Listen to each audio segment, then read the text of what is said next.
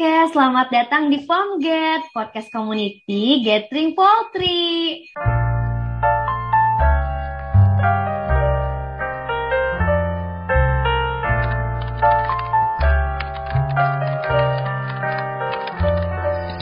Nah, semoga teman-teman yang lagi dengerin di rumah atau yang sedang beraktivitas, semoga teman-teman selalu sehat dan jangan lupa mematuhi prokes yang ada ya.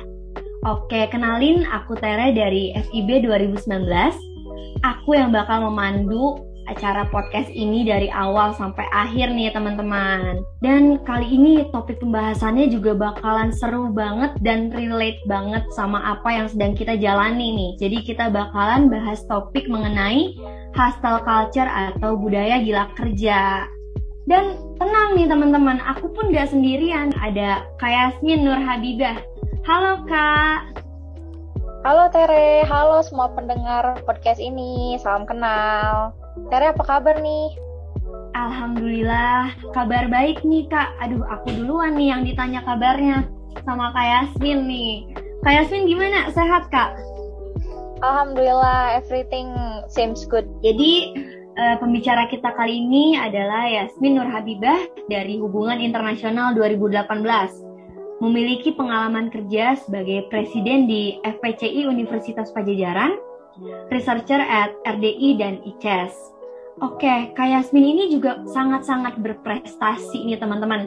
Keren banget. Jadi prestasi-prestasi yang udah Kak Yasmin dapat itu ada award di Jarum Beasiswa Plus, award di XL Aksiata Future Leader Batch 9, the first most Outstanding Student of Faculty of Social and Political Science of Universitas Pajajaran 2021 dan fourth runner up of Duta Bahasa Jawa Barat 2020 dan masih banyak lagi nih prestasi-prestasi luar biasa lainnya.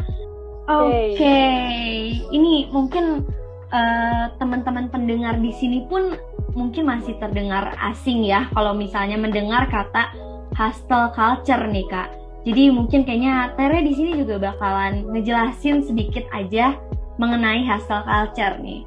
Jadi hustle culture ini tuh merupakan sebuah gaya hidup di mana seseorang tuh ngerasa kalau dirinya tuh harus terus bekerja keras dan ya cuman cuman bisa meluangkan sedikit waktu untuk beristirahat gitu. Dan itu tuh dijadikan standarisasi bahwa seseorang tuh udah sukses parah gitu kak. Terus beberapa orang juga menyebut gaya hidup ini sebagai sebutan gila kerja. Dan satu dari tiga pekerja di Indonesia pun mengalami stres berlebih karena jam kerjanya yang ditambah dan juga berlebihan nih kak. Oke, nah kan relate banget nih ya kak, di tengah pandemi kayak gini tuh orang-orang jadi nyuri kesempatan gitu ya, jadi mereka kayak berburu-buru banget nih buat ngambil banyak internship, organisasi dan lain-lain yang rasanya tuh produktif terus nih gitu orangnya tuh. Padahal kan ya nggak tahu ya ini kan cuma yang kelihatan sama dia tuh kayak produktif banget nih gitu kan kak. Terus sampai bener-bener orang ini tuh sampai ngurangin jam tidur atau bahkan mereka tuh jadi keren banget bisa multitasking sampai double meet atau bahkan jadi triple meet sih. Keren banget kan. Dan dan yang lebih parahnya tuh kak mereka tuh kayak nggak terlalu mentingin core value yang kita punya demi memperbanyak titel yang kita dapat gitu kak. Nah, menurut Kak Yasmin nih, ini tuh bisa dibilang produktif atau malah jadi kayak bias sih kak gitu, kayak ngerasanya tuh produktif, padahal faktanya tuh enggak gitu. Kalau dari Kak Yasmin sendiri nih, gimana nih kak menurut Kak Yasmin pandangan lain mengenai hostel culture ini nih kak? Oke, okay. nah menurut aku sebenarnya mungkin teman-teman harus tahu dulu ya definisi dari produktif itu sendiri gitu kan. Um, pada dasarnya kita kalau misalnya melakukan sesuatu atau kita bekerja itu kenapa disebut harus produktif? Produktif di sini maksudnya adalah kita bisa memanfaatkan waktu sebaik mungkin untuk output yang lebih baik kayak gitu kan. Dan uh, dengan apa ya dengan skema di mana harusnya kita tidak banyak costing sesuatu. Sedangkan si hasil culture ini menurut aku uh, mempromosikan um, kita sebagai uh, anak muda ya terutama atau sebagai pekerja untuk lebih uh, memikirkan output gitu dibandingkan proses. Nah, menurut aku dari kata produktif dan hasil culture culture-nya sendiri itu tidak selaras gitu. Makanya uh, dari kata hustle sendiri pun itu tidak benar-benar mencerminkan uh, kita uh, pola kerja yang produktif gitu. Dan uh, selama ini kalau aku pribadi sebenarnya uh, lebih percaya kalau segala sesuatu itu harus balance gitu ya. Segala sesuatu yang berlebihan itu tidak baik. Segala sesuatu yang terlalu dipaksakan itu tidak akan baik gitu. Apalagi sekarang kan kita sudah mengenal konsep ini ya keberlanjutan atau um, sustainable gitu, sustainability. Di mana um, pola-pola kerja yang seperti ini yang terlalu diporsir, terlalu bikin kita um, tidak peduli dengan kesehatan kita sendiri itu sangat-sangat tidak sustainable gitu. Karena ya buktinya um, aku pernah baca nih beberapa artikel di mana 55% orang yang melakukan hustle culture itu mereka lebih banyak dapat side effect negatif side effectnya gitu dibandingkan uh, dapat positifnya gitu. Side effectnya apa? Terutama soal kesehatan gitu. Kesehatannya apa? Bukan hanya soal kesehatan fisik, tapi juga ternyata kesehatan mental gitu Makanya tidak heran kalau sekarang banyak sekali isu-isu, mungkin bukan teman-teman psikologi aja ya yang paham, tapi ja, sudah jadi isu sosial yang umum di mana um, mental health problem itu meningkat sejak ya, benar -benar. sekitar 2010-an ke sini gitu. Apalagi setelah pandemi. Aneh banget gitu ya, di mana uh, ketika pandemi itu terjadi, yang ada malah mental health juga naik gitu maksudnya kan mungkin idealnya kalau ada pandemi mungkin eh, kasus-kasus uh, seperti terinfeksi dan lain gitu yang bisa kita um, lihat. So um, shortly atau singkatnya uh, gak ada yang baik dari segala sesuatu yang berlebihan gitu. Jadi pandangan aku sendiri nggak asal kacau itu tidak produktif tapi kalau bahasa mahasiswanya ini malah jadi capek gitu bukan produktif.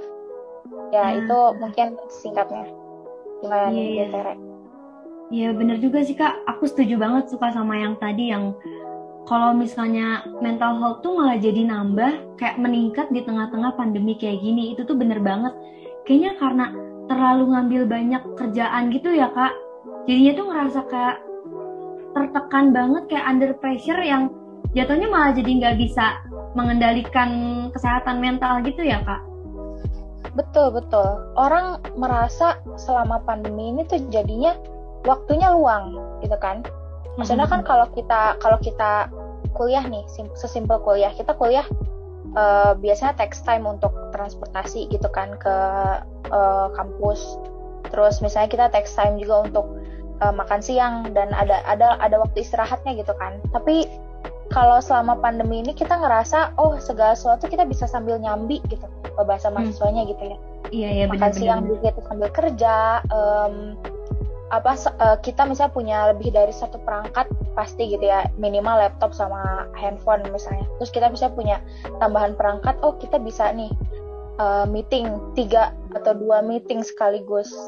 Dan itu hal yang seharusnya tidak dinormalisasi menurut aku. Itu hal yang harusnya di dicabut lah gitu jangan jangan dibiasakan itu ah iya benar benar benar nih ya benar banget ya nih teman-teman pendengar nih boleh didengerin banget dan dijadikan apa ya acuan pembelajaran buat ke depannya nih ya kak.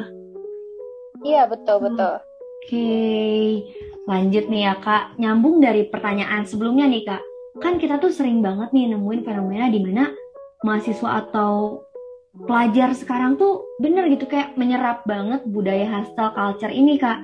Karena itu tuh terlalu banyak tekanan dari standar sosial yang tinggi gitu loh kak kayak FOMO dan juga future worries yang bahkan tuh orang-orang tuh sangat memuliakan banget tentang 20 tahun udah jadi udah punya satu miliar atau bahkan 20 tahun udah financial freedom gitu.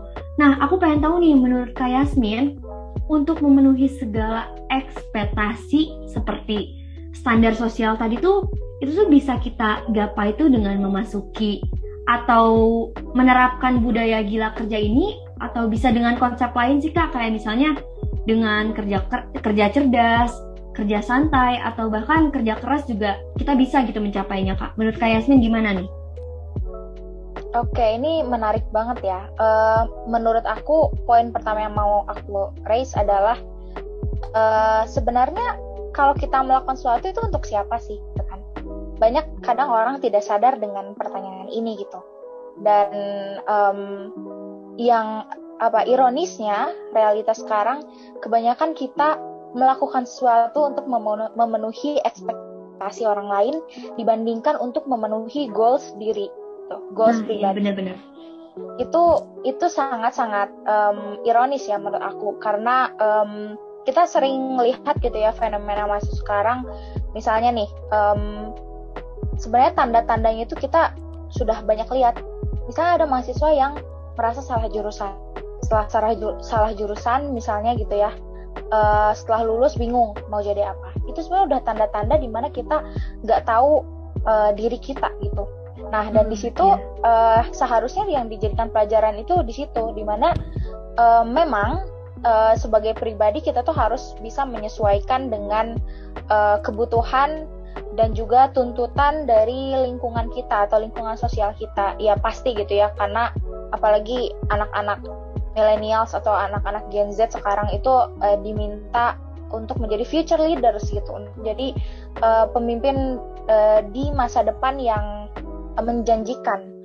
Uh, tetapi balik lagi gitu kalau misalnya uh, kita terlalu fokus dengan output dan uh, merasa bahwa um, tuntutan sosial itu jadi prioritas kita ya kita artinya juga tidak menikmati proses itu gitu. Kebanyakan orang tuh kebanyakan gitu gitu. Jadi kayak um, lebih fokus ke outputnya dibandingkan prosesnya. Dan ini pun yang uh, seharusnya semacam FOMO gitu ya. FOMO juga harusnya nggak dinormalisasi karena balik lagi gitu. Kalau misalnya kalian balik lagi ke um, saran-saran dari guru-guru zaman ini ya zaman SD, zaman SMP, zaman SMA selalu bilang um, setiap orang tuh punya waktunya, setiap orang tuh punya jalannya. Dan itu sebenarnya satu prinsip hidup yang harus di apa ya harus ditekankan gitu. Um, jangan merasa bahwa oh aku 21 tahun masih gini-gini aja dia 21 tahun udah seperti itu. Yang mungkin hmm. di masa lalunya dia dibiasakan untuk seperti itu gitu. Atau mungkin ada tuntutan pribadi atau tuntutan keluarga yang membuat dia harus seperti itu gitu. Atau iya, iya. misalnya um, usia 30 katanya punya satu miliar gitu ya atau jadi ya mungkin uh, ya lingkungannya atau um, apa ya minimal apa fasilitas yang dia dapatkan selama proses mencapai itu tuh memang mumpuni gitu. Sayangnya kan kondisi setiap orang berbeda gitu jadi uh, iya. what do we have to do is to maximize what we have gitu dibandingkan uh, untuk um, mengidam-idamkan apa yang orang lain punya dan kita nggak punya sedangkan ya kita tidak uh, memaksimalkan apa yang kita punya gitu so ya yeah, that's uh, my point sih soal um, pertanyaan tadi Ah iya iya keren banget nih kak. Iya bener banget ya kak. Harusnya tuh kita nggak boleh gitu ya kak nge-compare diri kita sama apa yang udah orang lain dapet ya? Karena ya perjalanan setiap orang pun berbeda-beda gitu ya kak. Nah Betul. iya benar benar benar oke nih kak. Dari yang udah disampaikan ini di dua poin tadi aku pengen nanya nih uh, pandangan kak Yasmin mengenai munculnya hustle culture ini tuh uh, yaitu kan karena FOMO atau social pressure atau future worries ya kak nih. Aku pengen tahu juga dong nih kak kalau misalnya kita nerapin hustle culture ini tuh ini tuh bisa dibilang lebih condong ke helpful atau toxic nih kak? Oke, okay, uh, eh, mungkin sebelum ke pendapat aku, sebenarnya kalau teman-teman coba cari gitu ya, sesimpel cari artikel itu secara scientific pun sudah dibuktikan bahwa hustle culture itu toxic gitu. There's nothing healthy but this toxic culture gitu karena um, apa ya seperti yang tadi aku singgung di awal juga uh, kebanyakan orang itu merasakan uh, negatif side-nya. Cuman memang ini unik ya. Mungkin aku cuma menemukan sekitar 5% dari teman-temanku yang melakukan hasil culture dan istilahnya dia sangat menikmati proses itu gitu.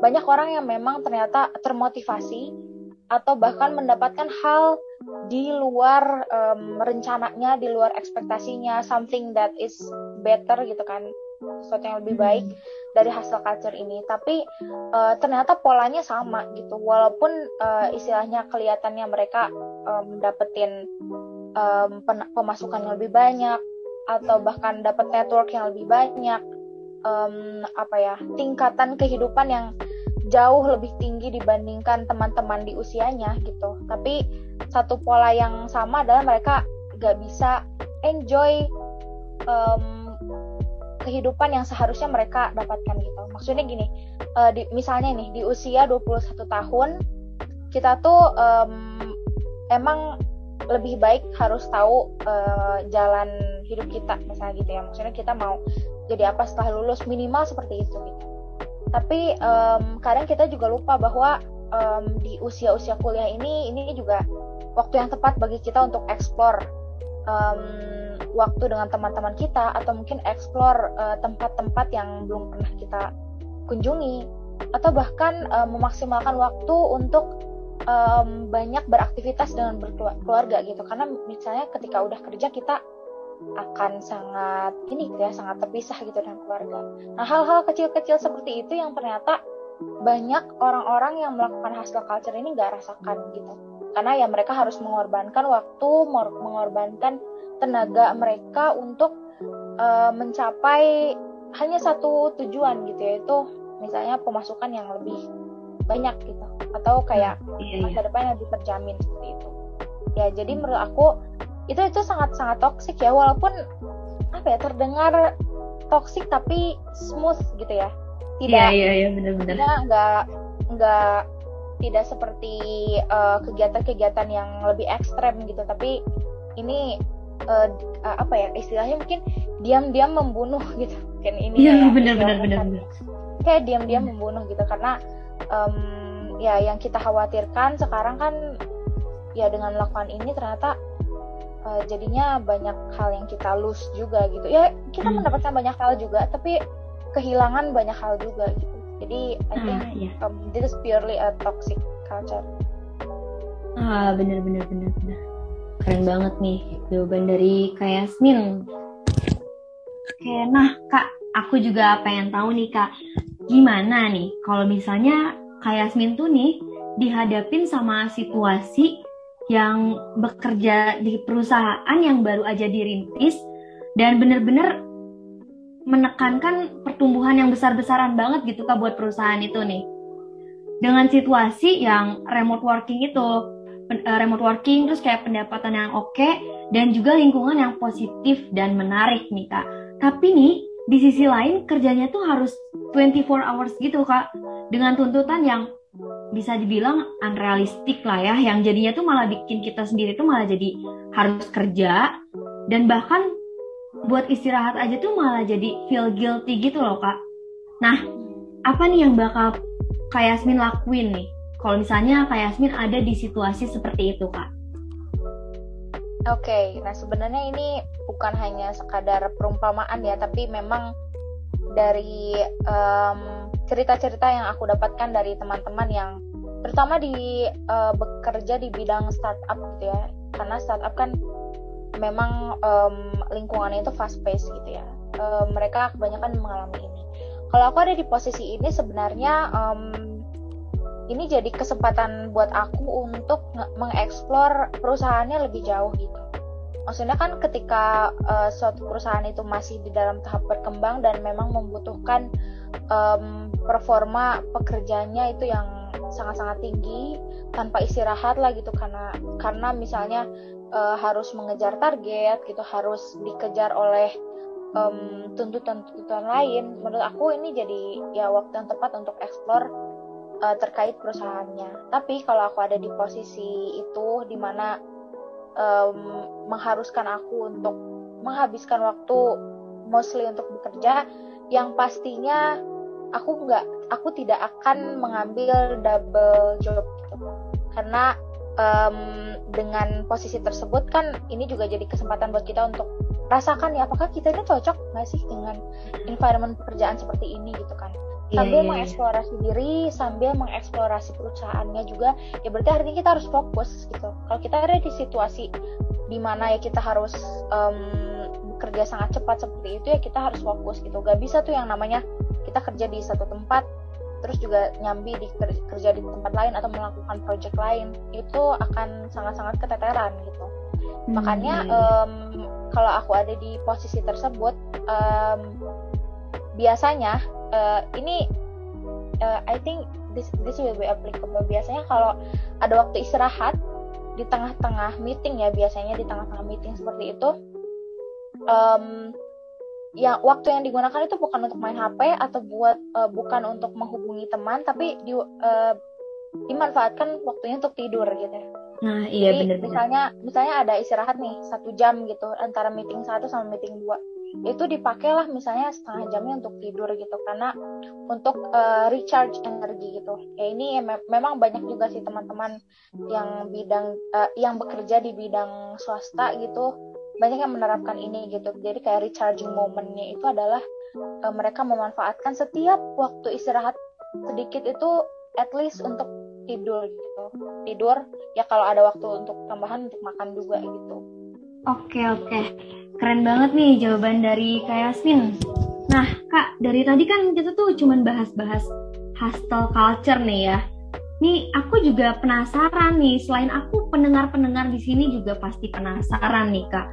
Karena dari tadi tuh kita pengen juga nih tahu tentang Kak Yasmin nih. Karena kan tak kenal maka penasaran ya, Kak. Oke, boleh nih, Kak. Kayak yang udah kita jabarin tadi nih kan pengalaman dan prestasi Kak Yasmin ini tuh banyak banget ya. Nah sekarang aku boleh dong Kak pengen tahu Kak Yasmin sekarang lagi ngejalanin apa aja nih kesibukannya akhir-akhir ini?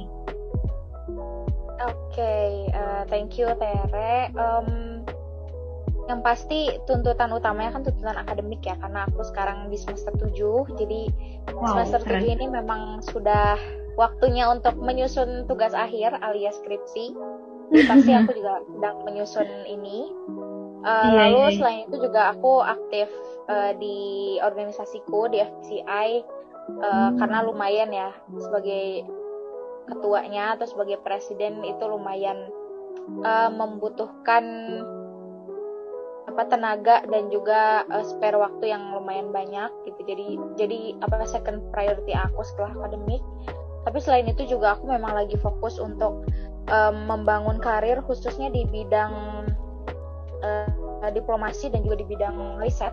Makanya aku juga kalau tadi disebutin Tere di awal, uh, aku ikut uh, proyek penelitian di salah satu komunitas di Indonesia. Kayak komunitas akademik antar universitas gitu. Terus juga di um, tempat magang aku sekarang gitu uh, terkait dengan uh, COVID-19 policy governance hmm. dan uh, untuk kegiatan yang berkaitan dengan prestasi sendiri aku lagi fokus untuk banyak-banyak nulis sih. Karena kalau misalnya um, untuk menjalani kegiatan yang lebih apa lebih menghabiskan waktu misalnya kayak MUN atau sejenisnya uh, itu cukup mendistraksi uh, fokus aku gitu. Jadi memang sekarang lagi banyak-banyak kegiatan di nulis aja sih organisasi nulis dan juga oke keren banget kak. Ih iya bener banget. Semangat ya kak skripsiannya nih. Ya ampun keren banget. Banget. Ya semoga uh, aku atau mungkin pendengar-pendengar di sini juga bisa cepat menyusul ya kak. Amin. Iya betul. Yang penting tepat waktu aja guys. Iya sih bener kak. Ya bener bener bener. Oke. Okay. nah aku juga penasaran banget nih kak. Dari kesibukan kesibukan kak Yasmin ini yang tadi tuh ya kak Yasmin ini tuh tipikal orang yang gimana sih kak apakah yang chill atau kak Yasmin juga sebenarnya menerapkan budaya gila kerja ini nggak kak? Oke, okay kalau pertanyaannya untuk posisi sekarang, detik ini uh, aku ngobrol sama teman-teman, uh, aku sedang berada di tahap menuju work life balance lah. Karena um, jujur sebelumnya aku pernah ada di posisi di mana sangat hektik, sangat sangat gak tahu waktu sangat Ah, iya, benar-benar menekan diri aku memporsir diri aku. Tapi untuk sekarang aku lebih ini lebih balance sih. Maksudnya misalnya di weekend aku memilih untuk nggak mengerjakan tugas yang berkaitan dengan pekerjaan. Terus juga em, eh, menyempatkan untuk ini melakukan entertainment session gitu ya kayak nonton Hmm, gitu iya, atau denger iya, iya. musik kayak gitu hal-hal yang lebih bisa membuat diri aku eh, lebih tenang aja gitu menghadapi segala macam tantangannya. Ah iya ya. Bisa bi- bisa dibilang tuh lebih kayak ke apresiasi diri gitu ya, Kak. Em, sebenarnya jarang ya untuk apresiasi diri, tapi Ah, mungkin iya. kalau kalau nonton film itu disebut apresiasi diri bisa sih, karena aku untuk nonton kayak gitu memang aku lakukan di weekend gitu. Kayak aku Ah, iya, aku lebih fokus di mana eh, pokoknya pekerjaan itu harus beres di weekdays alias Senin sampai Jumat supaya Sabtu minggunya ini bisa istirahat, bisa melakukan hal-hal yang lain gitu misalnya workout atau nonton dan lain. Hmm. Jadi memang sangat-sangat aku nggak tahu ya mungkin ini kadang masih aneh aja gitu mahasiswa karena aku sangat-sangat strict dengan em, jam kerja, sangat strict dengan ini weekdays dan juga weekend ya untuk tetap menjaga em, sanity diri gitu sih. Nah, iya iya iya, keren keren keren. Oh iya nih Kak. Dan aku juga mau nanya nih Kak, dari semua kesibukan yang lagi Kak Yasmin jalanin ini nih, itu tuh selaras nggak sih Kak sama core value yang Kak Yasmin punya? Boleh dong Kak di-sharing-sharing nih sama kita semua nih. Em, ya aku eh, kalau aku sendiri untuk value-value yang aku eh, pegang dan aku terapkan yang pasti em, ingin membuat semua pihak itu merasa bahagia dan kehadiran aku gitu. Itu itu value terbesar aku sih. Dalam artian Hmm, eh, pihak tersebut kan berarti termasuk diri sendiri gitu. Kayak em, aku harus sadar dengan apa yang aku punya potensi yang aku punya tapi percuma kalau misalnya aku nggak bisa buat impact untuk yang lain gitu. Makanya eh, apa yang aku lakukan sekarang memilih untuk eh, berkontribusi di organisasi yang eh, aku jalani sekarang eh, menjadi seorang presiden itu juga salah satu eh, bentuk eh, kontribusi diri gitu terhadap eh, lingkungan gitu terutama karena organisasi ini berkaitan dengan minat aku di bidang eh, hubungan internasional keren banget sih. Udah nih Kak, kita udah kenal sama narasumber kita yang sekarang nih keren banget gitu. Oke, lanjut aja kali ya Kak. Aku pengen nyinggung lagi nih mengenai hostel culture ini nih Kak. Kan dari tadi nih Kak Yasmin udah banyak banget ya ngasih pandangan di awal tuh. Tapi kita juga pengen tahu nih Kak, Kak Yasmin tuh pernah nggak sih ada di posisi gila kerja ini? nah tadi mungkin aku belum cerita ya Eh, aku pernah Iya, belum Kak. Em, aku pernah eh, bahkan aku aku bisa dibilang dari awal masuk kuliah itu udah sangat-sangat gila kerja gitu di mana biasanya ya kalau maba-maba gitu mahasiswa baru tuh kita em, apa banyakin main gitu ya atau banyakin em, explore kampus atau explore lingkungan sekitar kampus gitu. Aku waktu itu benar-benar langsung kayak terjun ke lomba terjun ke pendelegasian sana sini gitu dan merasa bahwa em, ya karena masih mahasiswa baru kayak aku masih punya kesempatan untuk explore segala hal jadi aku coba semuanya gitu. Dari hima gitu kan dari hima terus juga em, organisasi di luar kampus itu berapa ya aku ikut? Satu dua sekitar tiga gitu. Terus juga Wow. ngelakuin proyek eh, proyek bareng sama teman gitu selama sekitar 8 bulan. Itu aku lakukan eh, di tengah juga harus eh, fokus di akademik fokus juga untuk cari prestasi gitu. Dan itu berlangsung sampai eh, sekitar tahun 2020 pertengahan gitu. Eh, berarti sampai semester 4 sampai semester 4 nah masuk ke semester 5 itu kan memang tantangan akademiknya mulai naik gitu ya mulai sangat-sangat sulit gitu. Untuk jurusan aku terutama Eh, jadi aku merasa bahwa banyak banget hal yang gak bisa aku handle. Pokoknya di semester 5 itu aku banyak banget eh, momen di mana bener-bener jatuh gitu. Dalam artian uh, eh, IPK turun kayak gitu. Terus juga um, aku banyak gagal ikut sana ikut sini. Berbagai macam hal gagal. Dan akhirnya ketika aku dapat kesempatan contohnya ketika aku masuk uh, XLFL gitu di situ aku ketemu banyak orang ngobrol banyak uh, ngobrol sama banyak orang gitu. Memang sih jatuhnya walaupun aku hasil tapi aku dapat juga uh, sisi positifnya gitu ya kayak networkingnya. Tapi dari situ aku iya. menyadari bahwa oh aku nggak bisa nih kayak gini. Apalagi kalau sudah masuk ke semester 6 dan semester 7 gitu. Ya hmm. makanya uh, that was fun. Sebenarnya gini sih guys. Kalau misalnya kayak kalian penasaran gitu ya hasil kalian ini seperti apa dan bagaimana efeknya terhadap diri kalian uh, kalau mau coba dulu dalam artian mau ya mau mau merasakan dulu pengalamannya sendiri ya boleh dirasakan gitu. Karena kadang ada aja orang yang emang emang gak bertahan dengan budaya-budaya seperti ini gitu. So I think um, untuk mencapai tahap seperti ini untuk aku pribadi aku pernah ada di posisi itu. Ah iya iya.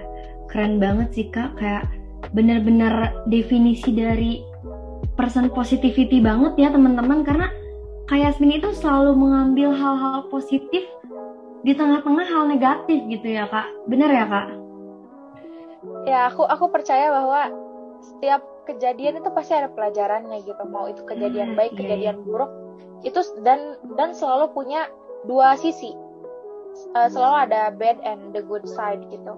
Jadi uh, jangan terlena dengan hal baik yang kalian dapatkan karena bisa jadi ada hal buruk atau juga jangan terpuruk dengan hal buruk yang kalian dapatkan tapi bisa jadi ada hal baiknya juga di situ.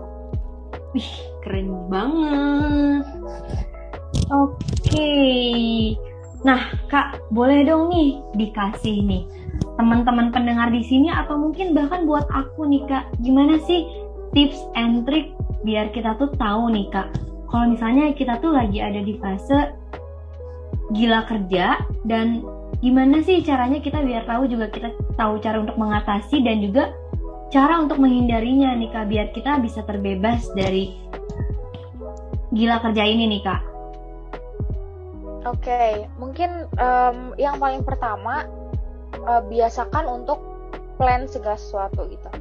Jadi kalian bisa membiasakan diri untuk bikin uh, plan jangka pendek, jangka menengah, dan jangka panjang gitu karena uh, plan itu penting banget sih menurut aku ya karena um, segala hal yang impromptu itu nggak selalu berjalan bagus gitu.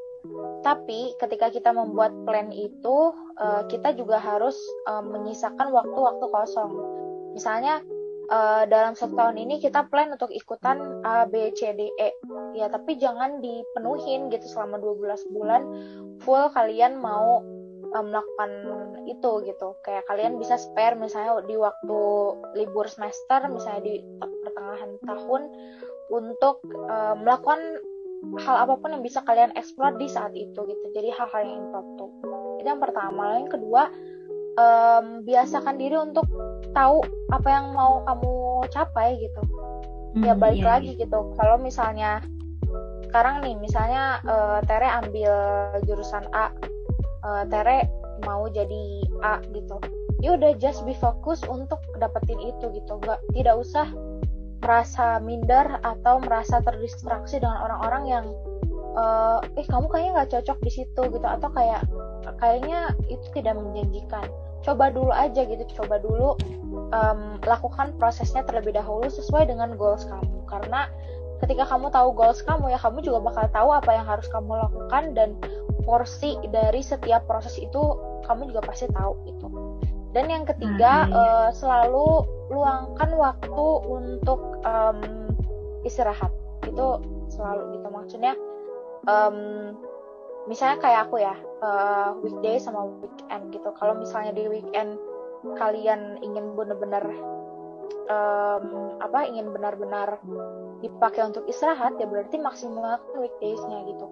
Jangan ada pekerjaan yang ditunda gitu. Jangan ada um, apa pekerjaan-pekerjaan yang memang kalian kerjakan nanti gitu. Karena itu sebenarnya hal-hal yang bikin males bikin kita jadi hostile tuh kadang-kadang cuma masalah manajemen waktu aja gitu. Jadi coba untuk manage waktu lebih baik dan supaya terhindar dari hasil culture ini. Dan oh ya mungkin satu lagi adalah um, coba ngobrol sama banyak orang dari banyak perspektif. Maksudnya kalian boleh banget uh, cari teman yang ambis gitu ya istilahnya yang produktif banget ngobrol sama mereka gimana pandangan mereka dan gimana perasaan mereka menjalani kehidupan seperti itu. Tapi kalian juga misalnya mau nih ngobrol sama orang yang 180 derajat berbeda dengan teman-teman yang produktif itu. Mm, iya. rasain juga um, dengarkan juga kayak gimana kesan mereka menjalani kehidupan seperti itu. Dan well I think itu juga akan membuat kalian tahu oh ternyata aku lebih cocok di lingkungan yang seperti ini. Ketika kalian udah tahu lingkungan seperti A dan kalian akan mendapatkan teman-teman yang memiliki pola seperti A itu nanti akan membentuk kalian juga seperti apa. Jadi kalau kalian gak mau terjerumus di uh, di budaya hostel ini berarti ya kalian harus jauh-jauhin gitu bukan jauh-jauhin. Lebih ke um, kurangi intensitas untuk um, banyak berada di lingkungan yang dengan orang-orang yang hasil culture jadi itu sih. Jadi kayak ada effort dari diri kita sendiri yang seperti aku tadi sebutkan di nomor 1 sampai 3 tapi ada juga effort dari cara kita membentuk uh, lingkungan kita sendiri gitu Oke. Okay. Nah, ya benar banget ya tuh teman-teman, boleh banget nih tips and triknya tuh dicatat ya kalau bisa dicatat dalam pikiran, hati, jiwa, raga. Ah, mantep deh pokoknya harus ditanamin banget ya kak yang kayak gitu. Nah, Oke, mungkin boleh dong nih Kak, ada saran gak nih? Saran atau mungkin pesan nih Kak buat anak-anak yang sekarang gitu, Gen Z nih, mengenai budaya gila kerja ini nih Kak? Oke, okay, uh, eh, mungkin terutama untuk teman-teman mahasiswa juga kali ya. Um, ya. Uh, coba tahu esensi dari kuliah misalnya gitu ya kalian harus tahu esensi dari kuliah itu untuk apa gitu dan um, kita tahu kalau kita juga harus um, berorientasi ke depan. Tapi we we also have to live the present gitu. Jadi jangan sampai kita uh, kebanyakan mikirin masa depan tapi kita merasa tidak benar-benar hidup di masa kini gitu. Karena hmm, iya, iya, iya. Um, itu penting sekali teman-teman. Apa kita kan tahu ya mungkin ya banyak banget nih istilah-istilah di mana uh, what we do today will determine what we have in the future gitu. Bukan what we do in the future will determine what we have right now. Itu, enggak kan kayak prinsip dasarnya itu selalu itu gitu. Kalau apa yang kita jalani sekarang itu akan berpengaruh ke masa depan. Jadi kalau teman-teman sekarang sudah terbiasa untuk istilahnya menyiksa diri dengan segala perhastal culturean ini ya nanti mungkin masa depannya juga tidak akan jauh gitu. Teman-teman juga akan um, terbiasa untuk menyiksa diri dan um, tidak memikirkan kesejahteraan diri itu dan hmm. esensi dari um, bisa bersaing di era sekarang gitu ya uh, yes kita harus punya pikiran bahwa kita juga harus mampu bersaing dengan orang-orang era kini but we can do it in our way gitu. Dan we can just uh, make everything balance gitu. Pokoknya jangan apa ya jangan jangan pernah mengorbankan hal-hal yang esensial gitu seperti uh, apa kesehatan atau hmm, misalnya hmm, iya, waktu iya. itu juga jangan banyak uh, dikorbankan hal-hal esensial seperti itu. Uh, malah yang harus dikorbankan tuh ya hal-hal yang kurang esensial gitu. Jadi uh, apa know your goals and you will know uh, your way gitu untuk teman-teman yang apa terutama teman-teman mahasiswa. Oke oke. Ya benar banget nih. Semoga pembahasan kita tadi tuh bisa dijadiin pembelajaran banget nih ya Kak buat para pendengar Pomget ini nih Kak. Kan soalnya kayak ini tuh relate banget sama apa yang lagi dilaksanain atau dijalanin sama mahasiswa-mahasiswa atau mungkin bahkan pelajar-pelajar di dunia ya Kak. Nah, oke. Okay. Ya, semoga uh, pendengar, teman-teman pendengar di sini bisa jadi orang-orang yang selalu ngambil hal positif atau belajar dari kesalahan dan juga ngambil hal-hal positif dari setiap apa yang udah terjadi gitu ya. Oke, boleh nih Kak. Aku pengen ngucapin banyak-banyak banget terima kasih sama Kak Yasmin yang udah ngeluangin waktunya dan sharing-sharing nih sama kita nih Kak. Semoga ke depannya Kak Yasmin makin sukses lagi dan makin banyak juga ya Kak pengalaman-pengalaman yang bisa Kakak bagi-bagi nih sama kita nih Kak. Ya, thank you, thank you banget untuk teman-teman. Semoga yang tadi aku jelaskan dari awal bisa uh, diterima. Pokoknya yang baiknya silahkan diserap, yang mungkin tidak sesuai dengan prinsip teman-teman ya tidak apa-apa gitu. We we all are sharing here. Yang penting ambil aja yang positifnya. Oke, okay, mantap. Keren banget, Kak. Ah, iya. Jangan lupa juga nih buat teman-teman pendengar setia Pomget. Jangan lupa karena kita bakalan ada webinar Community Gathering 3 pada tanggal 25 September 2021 dengan narasumber dan komunitas-komunitas yang pastinya nggak akan kalah keren gitu ya. Dan kita juga bakalan ngebahas topik lebih lanjut lagi mengenai hostel culture ini. Dan di mana di, di mana nih dilaksanainnya? Ya benar banget, udah pasti dilaksanainnya di Zoom meeting ya teman-teman. Oke, pokoknya pantengin aja deh dan tungguin terus nih info-info menarik selanjutnya mengenai Pomget. Oke, terima kasih kepada para pendengar Pomget.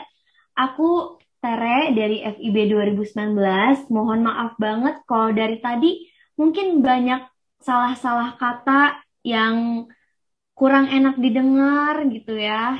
Pokoknya sampai ketemu lagi di podcast Community Gathering selanjutnya. Bye-bye semuanya. See you. Sehat-sehat selalu ya.